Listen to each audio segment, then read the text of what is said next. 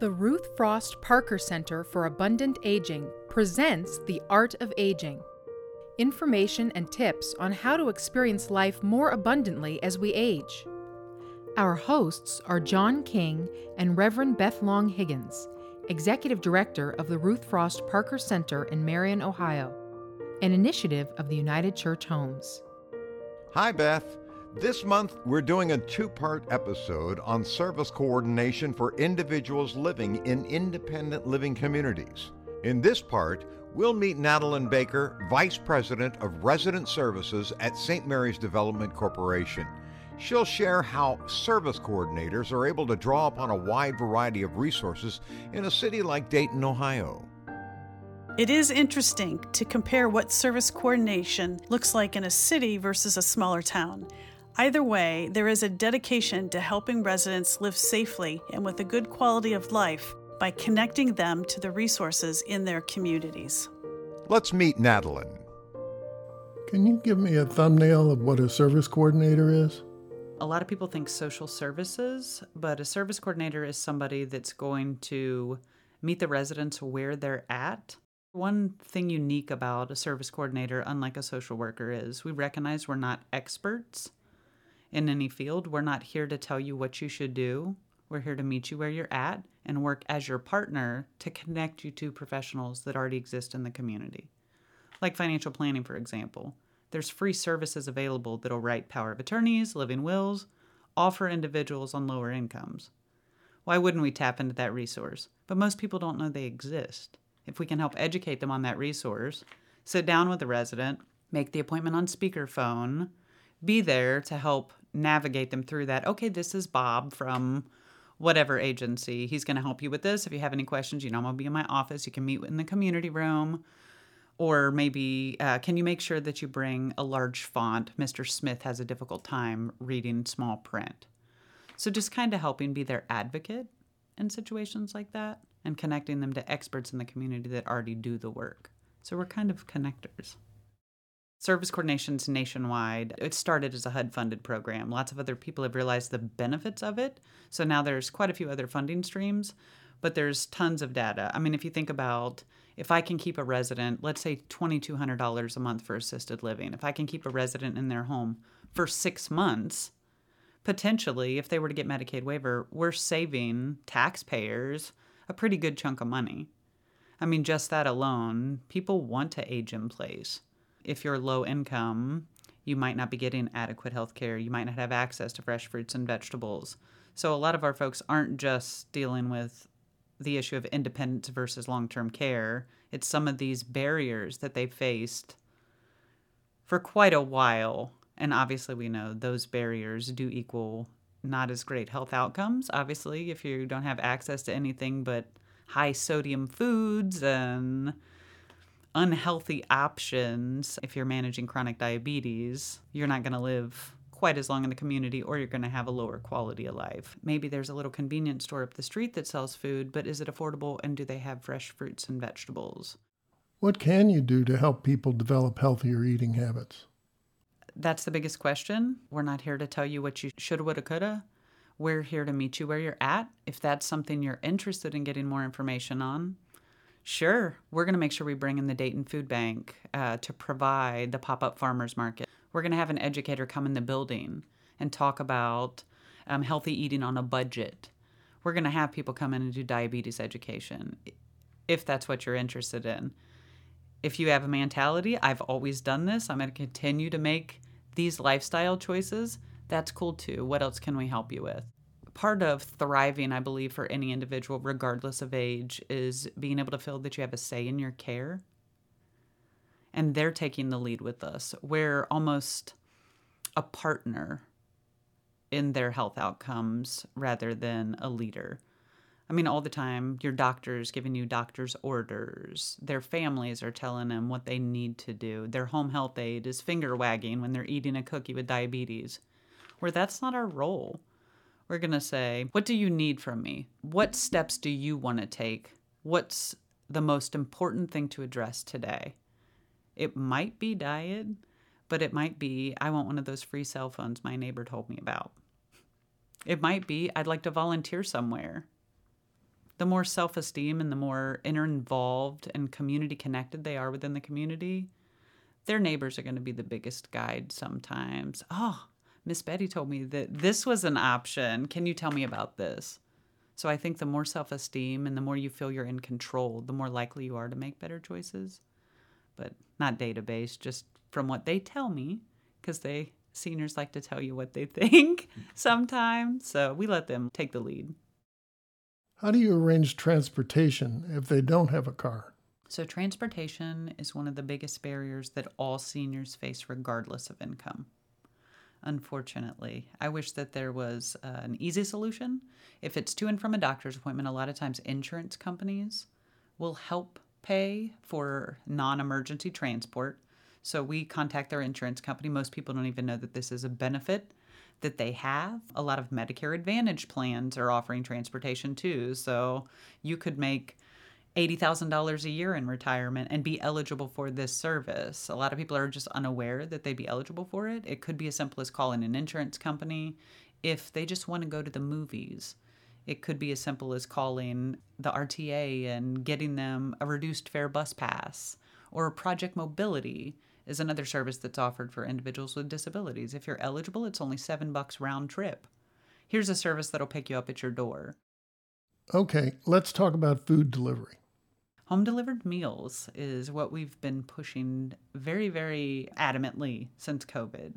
We started calling people every single week on a rotating. We're just going to call to check in. Did you know you're eligible for home delivered meals? Did you know you're eligible? There was a huge funding burst during the middle of COVID for home delivered meals, rightfully so. Navigating the grocery store with a walker and a shopping cart's very difficult. We tried to sign everybody up for home delivered meals if they were interested. Okay, I know it's not the best food, but let's say one day you're not really feeling that great and you don't feel like cooking. You know you'll have this in your freezer. So trying to use that to get people signed up. We also partner with Mom's Meals in the city of Dayton, and we have a wonderful relationship with the Homeful Mobile Grocery. Several of our properties are located in food deserts. So we partnered with Homeful. It's a giant big rig semi that pops out like an RV that will park on our property. They'll pop it out, and our residents come out there and shop like a grocery store they're eligible to get grants. Homeful is from like USDA to provide cash back, if you would. So you spend $5 and you get a $5 coupon in return to use on fresh produce. So it reduces their grocery costs. The truck accepts food stamps and it comes right to the property, which is huge because if, you know, maybe all you need is milk and bread, I'm not going to ride RTA for 45 minutes just for milk and bread. And one of the biggest exciting things for the residents is the fact that the grocery truck had ice cream. And I thought, oh, chronic illness, ice cream, bad combination. But a resident really broke it down in a way that I had never considered is, you know, it takes me about 45 minutes to return home when I go to Meijer's. If I bought ice cream, it'd be melted it's something we take for granted that we can just hop in our car and get ice cream, but they were so excited to have ice cream because by the time they get off the bus and bring it home, it's melted. Is St. Mary's housing only for low income people? Our housing is not what you think of when you think of low income housing. Our residents have to have work to live there because they're charged rent it's a common misconception. People think just because you're in affordable housing means, you know, you haven't worked, and that's simply not true. We've got veterans, we've got teachers, we've got maybe a mom that was stay at home until the kids graduated and then worked afterwards. So maybe her social security isn't enough to be able to pay 900 bucks a month, but our average resident lives on about $12,000 a year. So is part of the job to help them keep from moving to the next level? Most people think when you're a senior, you live independently until, you know, you have quite a bit of needs and then you transfer to assisted living. And then down the road, you end up in a nursing home. What people don't realize is assisted living will never happen for many of our residents because most of it's private pay and costs on state average about $2,200 a month. Our folks can't afford that. They might be eligible for assisted living waiver but the last time I checked, the waiting list was about two years. So we keep them independent with wraparound services that kind of supplement an assisted living situation until if we've done our job, they can live out all of their golden years within our apartments or move to the higher level of care. Can you tell me about navigating that? I will tell you the state of Ohio is a freedom over safety state. So if the resident recognizes a need to go to nursing care, then we're going to work together. We're going to see which is going to be, uh, in reality, which has an open bed for a low income person that's within an area they'd like to stay. We might take a look at it. Some of the places will come and pick you up and take you on tours, but uh, more times than not, our residents don't want to go to a nursing home.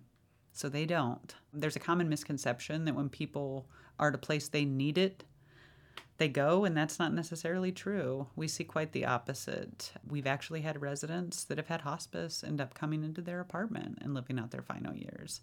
You know, it's really up to them, unless they're not at a risk to themselves or others. Ohio's freedom versus safety. Although it might scare us, we support their decision and help aid their decision any way we can. What are some of the other ways you support people? Do you have a voice within your community? It's great that, you know, you have the right to vote, but if the closest voting poll is three miles away uphill and there's no RTA bus that gets there, is it really access? So we're helping address those issues that make up health outcomes. It's more than just healthcare. Everybody thinks healthcare, but are you going to fill your prescription if you have to choose between food or medicine? So we're kind of targeting those areas. Sometimes it's as simple as helping them fill out an application for Medicaid, but sometimes it's a little bit more complicated, like into life planning. Maybe your life insurance policy has a cash value that's going to get to a point that you're not going to be eligible for Medicaid because of the cash value. Should we go ahead and purchase a headstone? Should we go ahead and look at some of these some of these resources or workarounds, if you will, to make sure that you get all the benefits that you've earned throughout your life? Do you have any stories you could tell me about where you were able to do something particularly important to help someone? We had a resident that was a veteran. He was waiting till he turned 65 to be able to go ahead and get his Social Security. He'd worked his whole life, but he had to quit working at 61 because of his health problems. He didn't realize he was eligible for VA benefits. He was eligible for a VA pension, but had absolutely no idea. So we were able to get him signed up for his VA pension to be able to start collecting that before he was eligible for Social Security. If not, I mean, he was living on a little bit of part time income that he was able to get and donating plasma. So the thought that we have this man that had to quit working be, and only work part time because he was sick is donating plasma and still working part time just to get to 65 to be able to collect his retirement because just because he didn't know there's tons and tons of situations where you know our residents just don't know what they're eligible for or there's a misconception that if i take this benefit it's going to take away from somebody that needs it more. Dignity's huge right? Nobody wants to think that they're taking away from somebody else and from what i've learned sometimes poor people are the most generous of all and don't want to take money or services away from somebody that needs it more, even though they've earned the service, they're entitled to it. It's part of Medicare, and anybody could get the service. It just takes that explaining. So sometimes it's just that education piece. We were also able to bring in vaccines to our building, which I think is huge because in the beginning, a lot of the vaccine clinics and even COVID testings were drive through. Well, that's great. But if you're 86 years old and don't drive anymore, you're not going through a drive-through testing line at UD Arena, right? So it's some of those things where we were able to work with some of the pharmacies and the local area agency on aging and bring the services directly to our residents to kind of eliminate that whole getting on public transportation at 86 and trying to go find a vaccine. It seems like common sense, but you know, we were all scrambling to try to find solutions during COVID and thankfully we were able to be that for the residents. Tell me about how you provided Alexa devices to your residents. Obviously, all of us realized during the pandemic how important technology is. Great, okay, I can meet my doctor, telehealth. Awesome, let me grab my smartphone. That's not an option for our seniors. A lot of them have never used technology or had no desire. And now everything's virtual. access to applications, for example, has went online. Socialsecurity.gov promotes their website to get proof of income. Our folks aren't using those things. We realized how important it was for some technology literacy. And after talking about, uh, you know, dexterity issues, eyesight, potential hearing, what would be the best option for seniors? And there's a, there's actually a program and a study that was done by AARP where they partnered affordable housing for seniors with the Alexa devices and realized that voice was probably one of the smartest ways. So we've integrated it at this point into two buildings. And even hearing the residents talk in the community room about what they ask for, Alexa tells me a joke every day. It's funny, and um, some of the stories that you hear too, where the residents say, Oh, I think it's great because I can check the weather in San Diego where my daughter lives, just to know what it's like. So even to know she might not have received a call from her daughter, or might not be calling her daughter, or might not be seeing her daughter, she feels a little connected now because she knows that it's going to be 72 and sunny where her daughter and grandkids are. But we're seeing more and more of uh, WebMD trying to figure out chronic health. Okay, diets. It could be essential as what do you eat if you have gout? What are diet recommendations if you have, you know, this chronic illness? So they're doing some research on their own and trying to take a little bit more control of their own needs. We actually have one of our residents who is legally blind, and she loves the Alexa because she can have it tell her a recipe. So she's in her vision impaired kitchen cooking thanks to Alexa, who's giving her a recipe on how to bake a pineapple upside down cake. It's kind of cool because most recipes are printed. It gives her the freedom to actually participate in the internet in a way that, you know, she wouldn't have been able to do if it was just a tablet or iPad that was given to her. How do you work with family members? Family involvement is really up to family involvement. If one of our residents comes in, they're my client, unless they want me to be involved with family. They're going to sign a release of information in order for me to convey anything to any family members. And I think that's important and different because I know, uh, just speaking for myself, I've been to like a doctor's appointment with an older adult before, and they're not talking to the older adult, they're talking to me. And I think that that's where we kind of lose a little sense of almost humility. They're my client. If they don't want me to ever talk to their daughter, I'm never going to talk to their daughter. If they say, Oh, this is my daughter's name, you know, if anything happens, you know, she's a great contact, please reach out to her. Cool, let's sign a release of information. Sometimes we do have family members that'll call and say, I haven't heard from my mom in a couple days. Um, would you go check on her? Absolutely. I'm going to go knock on the door. I'm going to check on her. And I'm going to say, Yeah, your daughter reached out. She says, Oh, I don't want her to know that I'm there. Okay, cool. you might want to give her a call because I'm going to have to ignore her call if she calls. But what we found is a lot of the families, if you're in a low income situation, sometimes because of the cycle of poverty, some of the families are no better off financially than some of our seniors. You know, maybe they're working two part-time jobs and raising two kids so on top of daycare and uh, they just don't have a lot of time for their older adults it's not that they don't care it's just they don't have a lot of time. So we've been told you know it's a huge blessing to have somebody in the building that can help mom with some of these needs. We might not be able to go to a doctor's appointment but we can help coordinate that transportation and make that appointment for her. Tell me about mental health issues. That's a tough one. With mental health reform, there is no place for people with mental health really to go. They're integrated within the community, which works beautifully because um, as you get older, you might suffer from depression, which, as we know, is a mental health issue. You know, people think of mental health as something that other folks have that they don't, but it's actually not that uncommon. We just completed a mental health stigma reduction campaign because we realized with COVID that there was a lot of people that were silently struggling with depression. So we brought in Montgomery County ADAMHS Board to provide mental health 101 and trauma 101 educations, as well as providing information on grief, stress, the difference between depression and winter blues, and obviously medication education. Do you have data on resident satisfaction? We do improve quality of life. As a matter of fact, our residents reported last year in our resident survey that um, 80% of them reported a high or somewhat good quality of life during a pandemic, I think that speaks very loudly for the services that we're providing.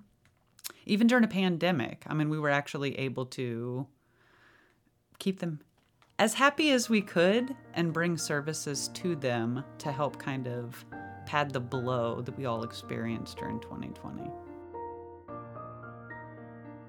This podcast was funded in part by the Dayton Foundation Del Mar Encore Fellows Initiative and the Ruth Frost Parker Center for Abundant Aging, a program of United Church Homes. Audio production and interviews were conducted by Del Mar Fellow Eric Johnson.